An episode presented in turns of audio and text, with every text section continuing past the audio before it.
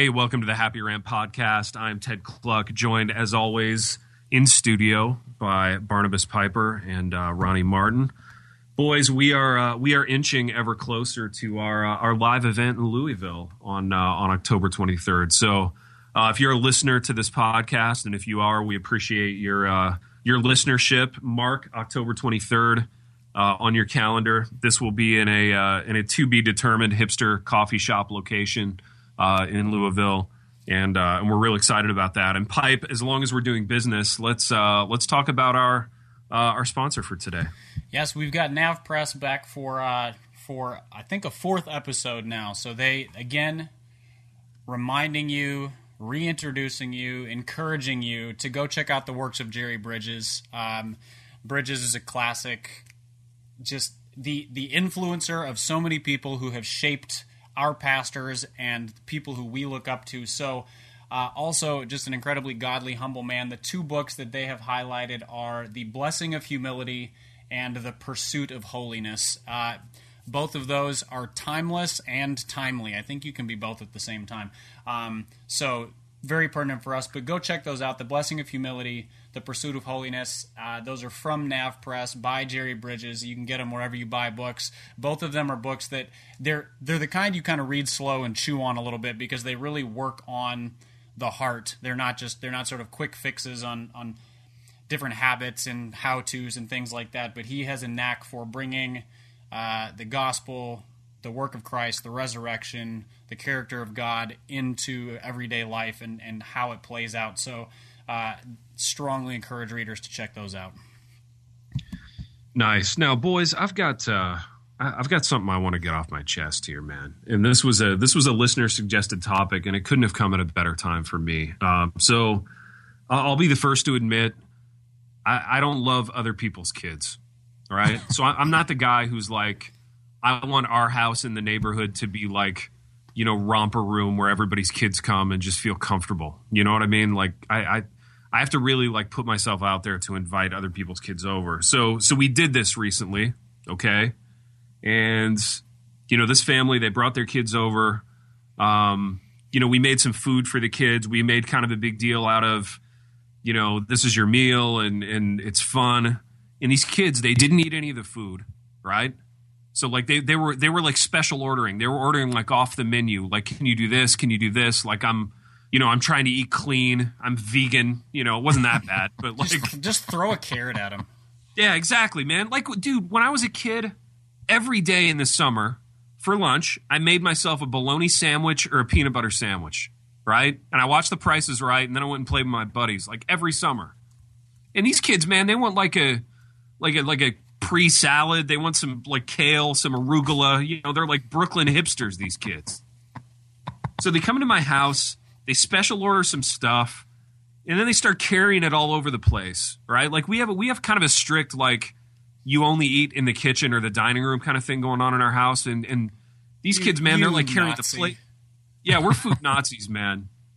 But but, wow. but dude, they got the plate, they got the watermelon going all over the house, and I'm just I'm envisioning this stuff all over the sofa, and um and the, the, so the topic is what's up with these excuses that parents make for their kids being awful, right?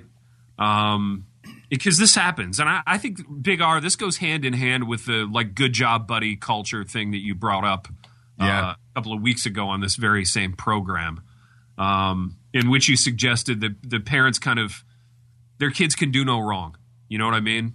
Yeah. Like, dude, when I was a kid, if I'd gone over to somebody's house and been like, you know, no, Mrs. Warner, I don't want hot dogs. I'd rather have a, you know, a, a fillet wrapped in. Your dad would have. Your dad would have beat you up if he knew you had said. Oh, that. dude, yeah, it would have been the end of me. You know, yeah. that would have been the end of me ever playing over there again. Um, I don't know, man. Times have changed. You guys talk about this. Yeah, I don't. Gosh, it's. Yeah, these are tough ones. The whole thing about like parents not being able to deal with their kid being like just a wicked tyrant. Um, I don't know. Like I remember. So okay. So I go back and I remember. I kind of remember my pops, right? And one of the big lines that used to get thrown around, maybe it's still thrown around, I don't know. But one of the big lines that used to get thrown around that my dad actually used on occasion was, um, don't tell me how to raise my kids. Remember that? Like nobody tells me how to raise my kids. So Uh-huh. there's this idea that I think like even when you deal with other parents and like like the, the kid is like literally in the background doing the worst thing that a kid has like ever done in the history of kiddom but like Yeah. you're you feel like like you're you you don't you don't feel like you can say anything because i feel like there's just this you don't have any jurisdiction over. like you have zero jurisdiction, even though you're looking at the parent going like, you see that he's literally like almost engaging in the act of like murder right now. urinating on Yeah. my carpet, and you're not Right, but you're like, but you're like not allowed to say anything, and you're. oh, It, it has to be kind of this like hands off. I just have to act like everything's great. You know, oh, your kid's so awesome. And, yeah, like so I, I don't. how he's doing like naked parkour in my in my living room. You know, Yeah, and I and I don't know, and, and then like the to get the parents to actually admit that their kids are doing something like bratish or jerkish or crazy ishness, it, it almost seems like you're not allowed to do it. But then at the same time, the conflict is like, why don't they know that? Because here's the thing: like when my kid used to act up, I'd be like. Like I- I mean, my kid's acting up, and I want you to tell me if my kid's acting up, and Right. um, I, you know, I, I want to de- I want to deal with it correctly because, man, I, I don't have this sort of thing where nobody's allowed to tell me my kid's a tyrant. If the kid's Right. being a tyrant, we I, I want to know about it because I want to deal with it. But like I feel yeah, like today, it's like there's a sensitivity now which doesn't allow you Well, to even engage. in There's a there's an assumption in the nobody tells me how to raise my kids or don't tell me how to raise my kids in that you're actually raising your kids. As opposed to like having free range monkeys who just Right. do whatever they want. And so but but I completely agree that you can't call out somebody else for for being for not doing anything. Like it's it's not that they're doing something wrong, it's that they are not doing anything. And Mm. the listener who asked this question was like, "What about the excuses parents make?" So like if you were going to be like, uh, "Excuse me, your son is doing naked parkour and urinating in my living room," they would just be like, "Oh, J- J- Johnny's off his Ritalin or whatever." And like they Yeah. make and you're like, "Fine. He's naked and peeing in my living room." I don't care Right. about his I don't care about his medication. Do something as a parent. So it's the it's the excuses and just sort of that like is it a lack of awareness? Is it a lack of standards? Is it just sheer laziness? Like I don't under- I I may be overly self-conscious about this, but when we take our kids anywhere, come hell or high water, I want them to be the best behaved kids in that place. When, we, when we when we go to a restaurant, like you sit at the table, you don't run around, you don't raise your voice, you don't you know don't drop things on the floor. And like I'm not a Nazi. They just they do it now because they've learned how to do it. But like I I want to leave no impression on anybody around me. I don't want to leave a good impression. I just want them not to notice my kids. dude, absolutely, absolutely. Yeah, you don't want to be embarrassed. I we sometimes you get an excuse like um, so the the kids like parkouring all all over the living room, and and sometimes they'll be like, oh, he's you know he's he's taking karate, he's just practicing. You know, he, he's he thinks he's a ninja. I'm like, I'll tell you right now, he's not a ninja. Can I go karate chop him? Yeah, right. Like, does he want to spar? You know, like I don't Get out know of my like, living okay, room so- with that. So here's what's weird, right? So so Melissa and I, Melissa being my wife, like we we only ever had one kid, right? So we we had a very so this is different than you guys. So we had a very quiet house and we really valued a quiet house. And when you have one kid, they have nobody to fight with or argue with or fight with. So it, it, you can kind of maintain that level of um of con- of control in a sense you know what i mean so i think for us right it made us so when we were around like when we were with family and all my other brothers and sisters have more than one kid or we're with friends and they they each have like nine kids each because they're good reformed families you know and all that type of thing Absolutely. Um, it's really weird because like it just we were so much more aware of like the level of chaos and noise that was surrounding us. And so we had to we had to really be careful about that because for us it was like well we just like by default with just having one kid we we don't have that but it made us way more sensitive and aware of it. So part of us was saying well we do we just don't even understand. Like dude if you have two three four nine kids like it's just going to be chaotic and kids are going to be doing crazy things. And then what what happens is parents just have to go yeah that's just johnny being johnny and i i can't if i if, you know I, I can't just stop all the kids from being kids. So what do you want me to do with that? I- right the idea that if you have a lot of kids, it is chaos and like out of control is uh, is a notion that did not exist. I don't know, twenty years ago. That's true. I am I am one of five kids. You know, so I grew up with three older brothers, and we adopted my sister when I was twelve. And I can tell you, My mom did not stand for chaos. A house of four boys and not a lot of chaos. Now Yeah. she would send us outside in the yard, and we could be as rambunctious as we wanted in our own home. But like, if we went to somebody else's house and were rambunctious, Right. it would not it would not be a happy day. She is one of she is the oldest of ten kids, and I know Wow. for a fact her parents didn't put up with a lot of nonsense either. So it's it is a matter of like it's people just quit disciplining their kids. It's parenting, man. It's back down to parenting. People it just really is. people quit and and but the idea is like people are afraid that discipline is going to harm their kids. I mean, whatever psychobabble nonsense that is. But uh but they but in in doing that they have like they've lost the idea that disciplining your kids is teaching them how to respect other people. Like when I when I call my kids out for misbehaving, it's not because they made me mad.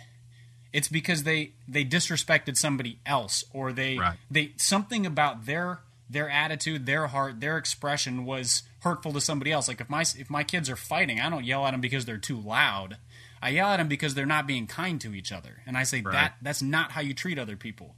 Right. And trying to give them a sense of self-awareness and how do kids learn self-awareness and how to be respectful unless a parent just drills it into them? And it does take drilling because kids are pretty thick.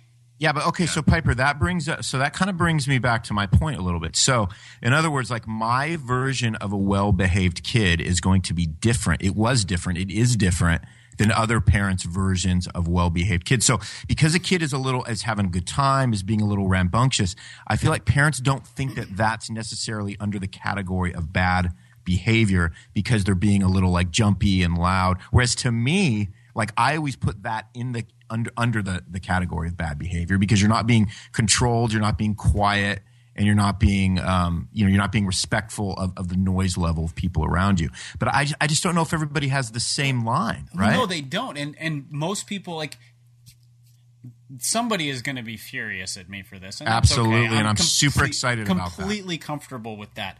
Children don't hold the same social status as adults. They hold the same human value as adults. Right, But right. if, if they're a group of like say say you're meeting as a as a it just it could be a, a group of friends or a church small group and you're sitting around as adults and you're conversing in an adult manner and a child comes charging into the room screaming there are there's a there's two kinds of parents there are those who think that's a perfectly valid way to act because that child's voice should be heard as much as anybody else and then there are those of us who say that is never appropriate behavior for a child you don't interrupt you can come you know tap me on the shoulder I'll tell you to wait a second. I'll turn to you. We'll talk it out. And and then you'll go on your way. But like that's the idea is some people just think kids have the same social status, which means they get to do whatever they want with the assumption that they have the capability of making the same kinds of decisions adults do about how to behave. Absolutely. But kids are kids are dumb. Right. S- children are just not that bright and they have no awareness of what's going on around them so they just to give them that freedom is to give free rein to a you know somebody without a, chaos. a fully formed frontal lobe to put it nicely That's it, man. That's it.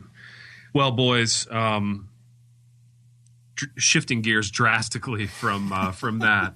I feel Um, even more confused now.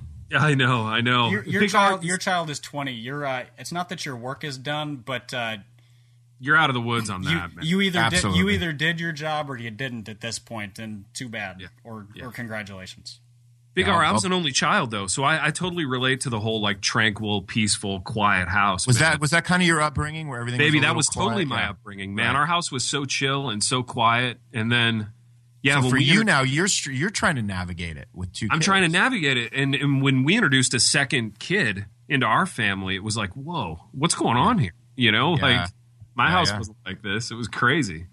But uh, boys, we we had a listener write in and ask the question. Uh, I think it's a really good question, and maybe Big R, you can uh, you can speak to this first. Uh, why don't guys sing in church? So it's worship time. Um, the words go on the overhead. Uh, the the super hipster band starts playing. Everybody starts singing, and and there's a lot of guys standing there just kind of stone faced. And you know that these guys ostensibly love the Lord. You know they're they're in church week after week, but they're not singing. Why why is that?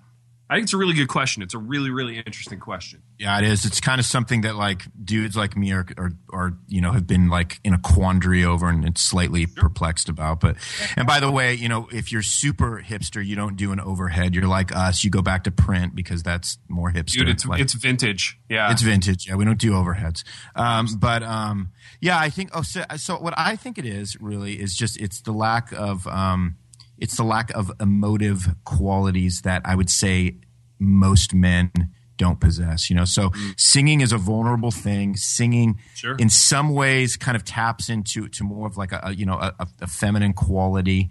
And I think guys just um, for them to have to be that exposed and to have to do something that is you know expressing themselves in a way that is not you know that is not aggressive. I think they just Right. struggle with that. I think they absolutely just struggle with that. I mean even as a even as a guy talking to you guys right now as a guy who made his living for years and years like singing in front of audiences that was different than singing in church. So there's two sure. different ways to go about that. So you you know dudes have no problem with like driving down the road singing to their favorite bands and artists and songs. But when you get into a church setting and you're singing songs that in general are, are you know are, are about praising the lord that are about some of the the, the vulnerable issues that we deal with um, man i just think it, it, it's antithetical to how men are created and built in some ways and maybe it's just the way the culture has formed us and made us to be i don't know pipe what do you what, what's your take on that Well, I- two two things come to mind. I, I agree with what I agree with what you just said. I think on a very practical level, I don't think most people grow up in a very musical context.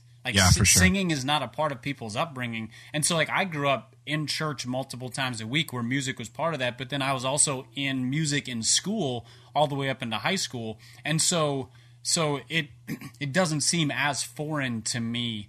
Uh, Yeah. particularly the church culture side of things though but like we didn't sing as a family and things like that we weren't a super musical family but it's it's interesting that you say that singing is a maybe a more feminine thing or at least the expressive aspect of it because i think historically that's not really true probably and, yeah. and here's the thing is like it's not true in the military like Yeah. military cadences are songs now granted they, they're not terribly melodic but there's there, yeah, but you're like stomping around with a gun when you're singing those, so it, it there- feels a little bit different. why don't we try that in church maybe There it's, Well, maybe if donald the trump le- becomes president I think no. I think I think what you're saying is true. To interject here is that I think I think you know maybe we're just maybe what we're going to do now is define that there's been a problem with uh, music culture in the church in terms of the songs that we're singing tap Yes. into a little bit more of that feminine element That- rather than songs that can be you know something that is is going to be a little more masculine. in- guys in can't gen- sing in the key of Tomlin.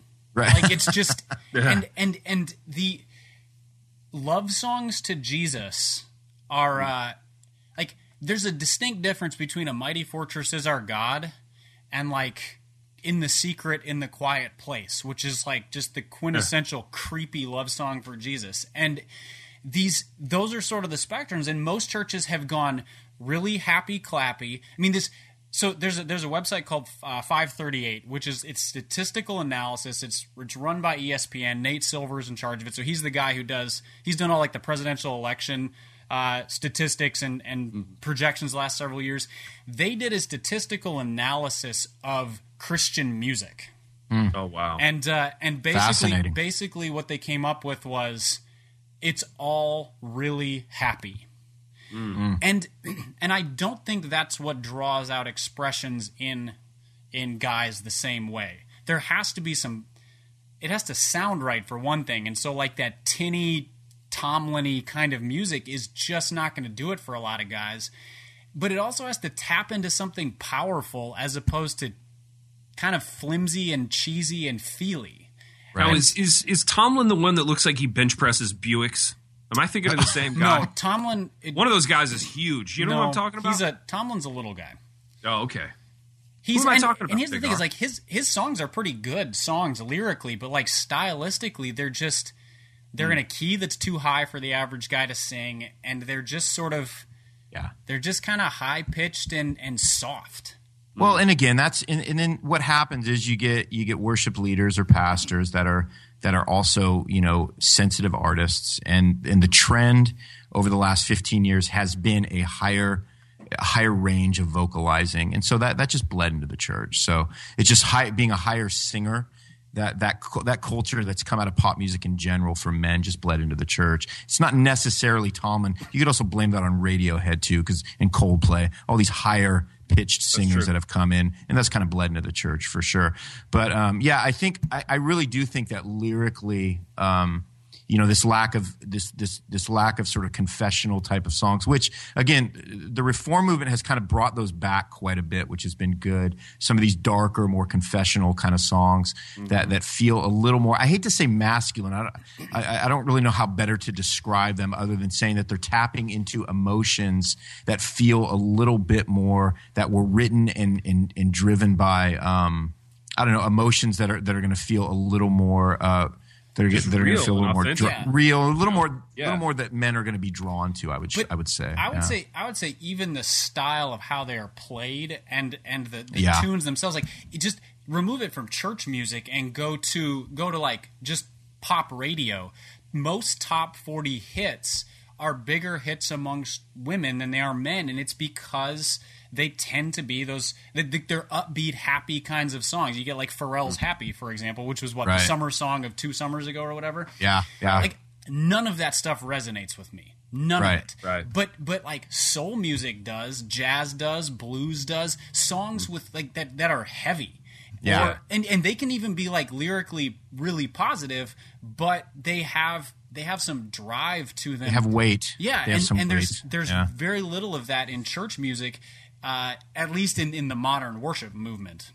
Yeah, it's well said. It's well said. I think it's a I think it's a struggle too. I mean, I mean, Ted, what do you think about that, man? Because I mean, you've been through. I mean, you know, you've been through some.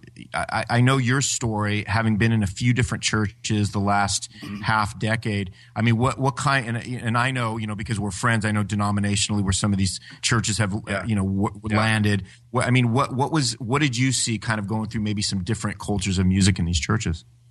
Yeah, I mean, thankfully, you know, the the churches that we've been in a part, you know, a part of over the last decade, decade and a half. They've all been really solid theologically. Um, the worship has all been, you know, robust in the sense that, you know, the songs are really thoughtful. The songs are really reflective of, you know, what, not only what, you know, life in a fallen world looks like, but what the gospel looks like in light of that. So, you know, you didn't get the sense that you were singing these, you know, kind of vapid, sappy mm. love songs uh, to Jesus. And and honestly, for me, all kidding aside, like you know, over the last decade or so, like I've really come to enjoy worship because I think, you know, growing up, I was, you know, I was probably more of the stand there and just gut it out until it's over kind of guy, you know. Uh, in yeah. part because it was the Midwest, and in part because you know, like the the tough guy athlete thing. I mean, you you know, there was no encouragement to just stand there and like sing my heart out. You know what I mean? But um, but yeah, worship I, I, would say has become a lot more meaningful as I've been led in it by some really good, really authentic people, and and in none of these churches has worship been a performance. You know, I think yeah, you know, being the cynic that I am, one of the things that I hate the most is the sense that you know I'm sort of being pandered to or entertained or like you know led in worship by a bunch of hot insincere people. Like that's that's not what i want at all. So um, the churches have been different. The styles have been a little bit different but i think the the heart has been the same at, at each of them where you know it's just really authentic people who want to honor the lord with their music and you know they're not perfect. They're not doing everything you know exactly you know strictly by the book or whatever. It's not plastic um, right, and I um, think what you're saying is is if the content if the content is driving those other things, ultimately men yeah. will men will attach themselves to the content. Yeah. There's yeah. a leadership style that goes with that that is just it like it's it is authentic in the sense of a person up front just being themselves. They're not sort of like the whispery, wispy worship leader, you know, who oh, who, I hate that. who introduces songs and let's go yeah. to Jesus, you know, and you're like, I don't even know what that means. They just they speak from the heart and then they go into music and they they sing their hearts out. That's another thing. I mean, it's one thing if a worship leader hits every note, but if they sing their heart out, it's a lot easier to sing with them because they cover up your mistakes. You don't like they're setting the tone of authentic expressive worship without trying to be perfect or sing in a way that you can't or whatever it is and yeah and i i mean i i completely agree with what ted just said in terms of the the pretty people putting on a performance versus just that somebody who's maybe not perfect, but they're Yeah. just they're kind of charging into worship. Right. Yeah. Yeah. Absolutely. Well, boys, we're we're gonna set yet more records for uh, randomness Yes. in uh, in podcast topics here today. This was another uh, listener suggested topic, and this person wanted to know uh, what our favorite cartoons were from childhood. Um, so thinking back, man, to those idyllic days um, of Saturday morning cartoons. of Keeping Saturday deep. morning cartoons, of Keeping watching the depth actual, alive here on the rant. of watching actual TV, which our kids probably know nothing of. Um, TV with commercials and and you know shows that you have to watch at, at certain times. Uh, what were what were your favorite cartoons, boys? Ronnie, I feel like you had a deep love affair with certain cartoons. Yeah, dude. You know what, man? I uh, I'm just I'm just trying to think of what I watched. I, I think if I had to if I had to pick one that sticks out, eh, this might be a, just a couple years before your guys' time. I don't really know, but it would be a, there was this cartoon program called the Super Friends that came on in the Oh, like the I early to mid the '80s. Yeah, and so it was. Uh, you know, and again, I'm I'm not like a comic book guy, so I, I don't know if it was Marvel or DC. You know, I don't I don't know who was informing it and all those types of no, things. But either.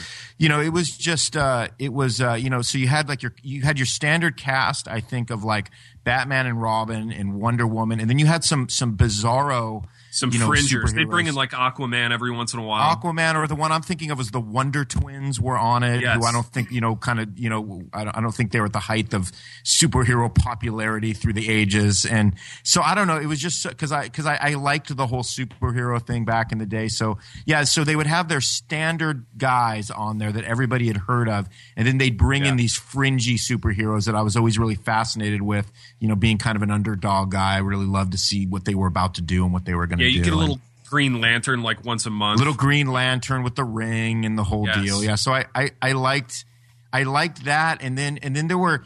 And then there were just weird ones like remember the Smurfs, you know, that I felt like I Mm. was forced to watch because my little sister loved it, and you know stuff Yeah. that was like you sat there and you watched it, you didn't love it, but you know you could always have that fourth bowl of cereal, and that would kind of keep you going through it while your parents were up there sleeping, and um, It's the and true you were just Calvin and Hobbes existence. yeah. yeah, absolutely. So it was just uh I think there's there's a even more than just favorite cartoons, there was that culture of like when you're young and you before you started sleeping in late and you actually woke up early on Saturdays and there was nothing greater than having just un you know unaltered bowls of cereal after cereal while you're watching program after program Dude, you got deciding what you cereal, you got access to the TV. What more do you need? You Exactly. know? You're like living the life that, that only your dad would be living at every other time of the day or at the night. You know, Your and you dad took would be living if he didn't have you. You know, ironically. Yeah i didn't grow up with a TV, so like that experience for Oh, me was right. it was even more of a mountaintop experience because it was like it was when I would spend the night at friends' houses or or be Oh. on vacation or something like that. So I mean, I remember we would go like we would do like a get like a timeshare at uh, Myrtle Beach, South Carolina, and spend a week uh, week at the beach for vacation or something. And I and it would be that experience, you know. So everybody else is sleeping, and I'd get up and do this. And and the show that that I loved more than any, and I still think this is the best cartoon, is Animaniacs. Wow. Animaniacs was. and That's a Spielberg thing, right? it was, and it didn't work Yeah. because it was it was put on during like Saturday morning cartoons, but it's really an adult cartoon. Like it was too clever, wasn't most it? of the jokes are they, they have there are too many cultural references, there are too many different things, and I was a little bit too old for like for the typical Saturday morning cartoons, you know, the Smurfs and whatever else, like because this was you know, it was probably when I was, you know, 10, 11, 12 years old. And, uh, but Animaniacs, I was just, just old enough to start to understand those jokes and get how clever it was. And I went back and started watching it with my kids, and they didn't get it at all. And I was rolling. I, Like, you loved it. It's You still loved it. hilarious.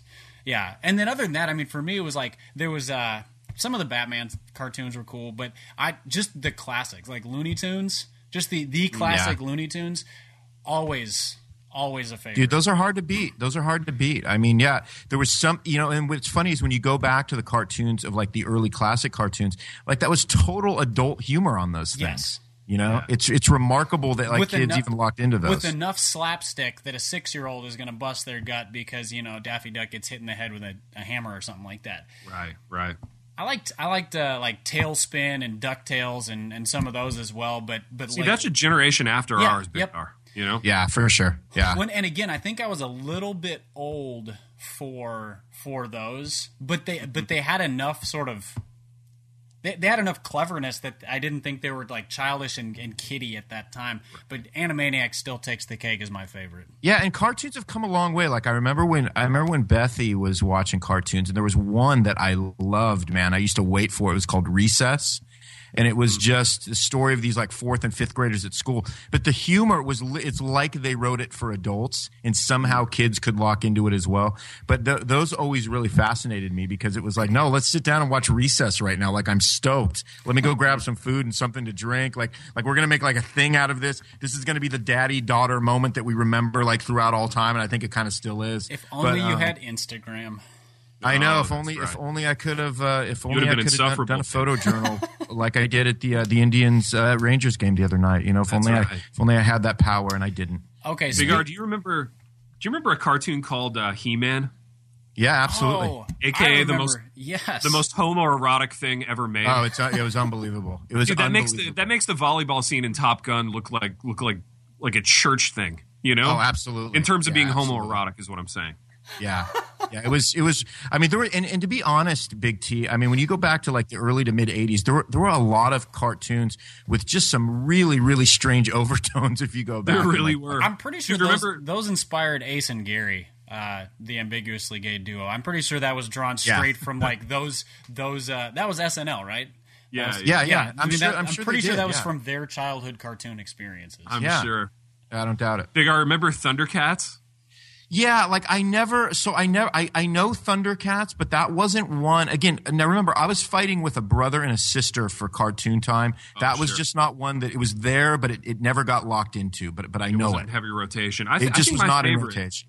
When I was a little kid, I was I was heavy into wrestling, like pro wrestling, Yeah. like WWF pro wrestling, and there there was a cartoon version of that where like the good guys and the bad guys from actual wrestling, which is a fake thing.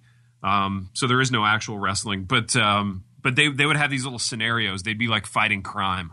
Um, so you'd have like Hulk Hogan and and like Andre the Giant, like in a you know in a van going out to like you know solve the caper of the of the bank heist or whatever. Um, I lo- love that thing, man. well, that That was that was good times. Yeah, and there was like, and there was kind of like a, there's kind of like an innocence too. I think to some of the old cart. I feel like like when you if, if I if I ever catch like a modern cartoon, I feel.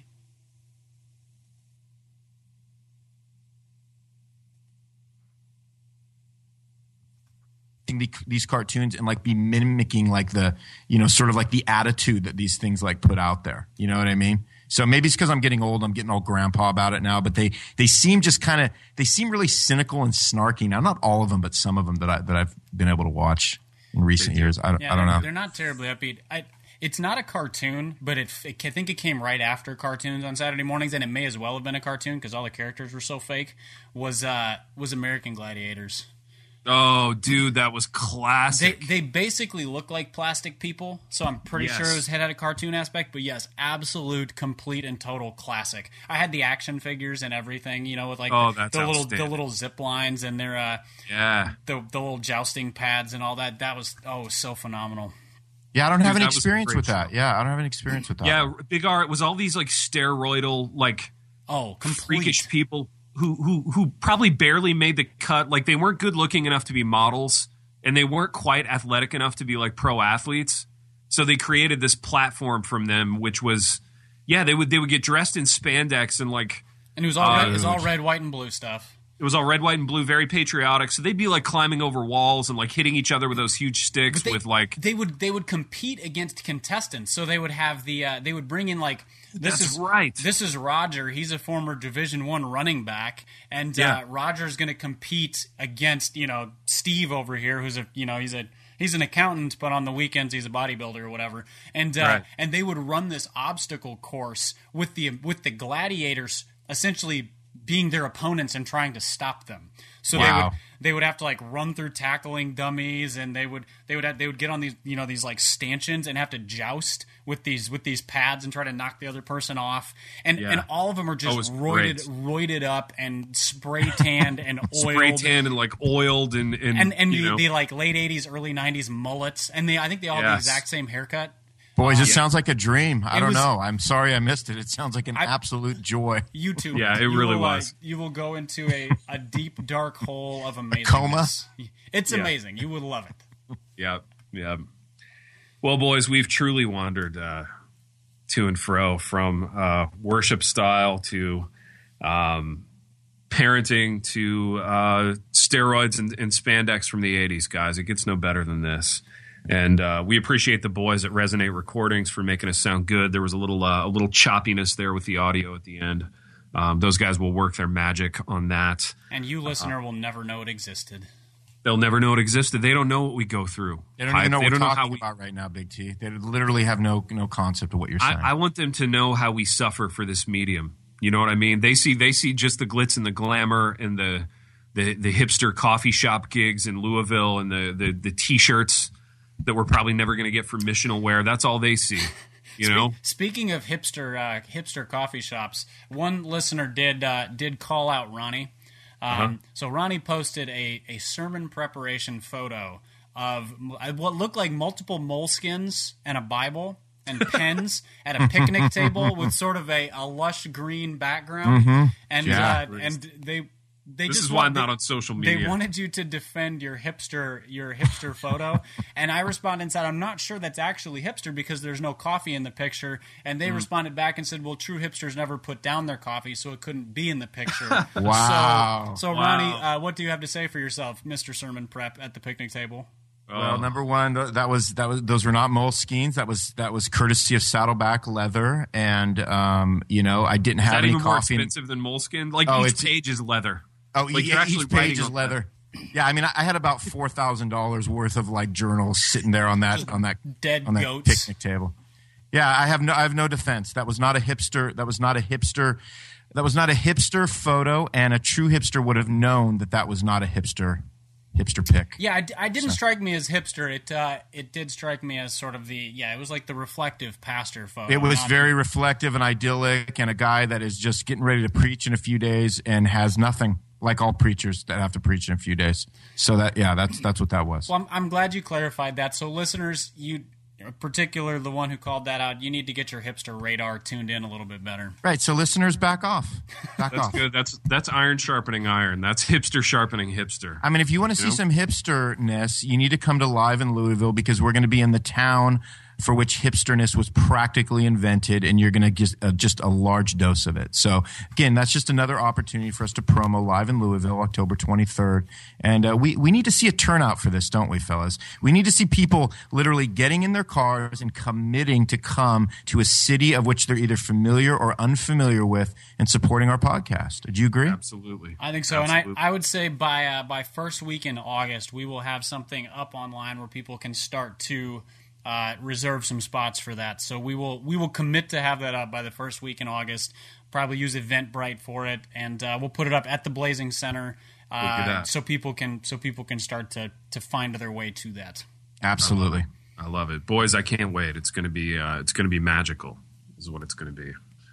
Um, it's gonna be like American Gladiators minus the the steroids and the spandex and the. Why do you say minus? Why do you say minus? It doesn't have to be minus. I'm I mean, keeping an ster- open mind. steroids about are this. expensive. I think we can do the spray tans and the mullets and the uh, and the the unitards. dude. I'll, we'll, I mean- do, we'll do a American Gladiators app. We'll do a Kenta Culvey app. You know, themes. Al Mohler. Al Mohler, yep. I love it. I love it. Well, boys, we truly have wandered to and fro. Uh, it has been a pleasure, as it always is. And um, Pipe, I saw that, uh, that that Rachel Held Evans is going after your pops again on Twitter. So, Yep. so un- until until next time, big size and uh, Rachel the Held Evans. Hey there, it's Nicole Unice from the How to Study the Bible podcast, and I'd love to invite you to join us as we weekly discover a passage of God's Word together. From beginning to end, from principles to practicals, we are here to make sure that God's Word is powerful and relevant to your life. If that sounds like something you're looking for, I would love to invite you to subscribe. You can go to lifeaudio.com and search How to Study the Bible, and we'll see you there.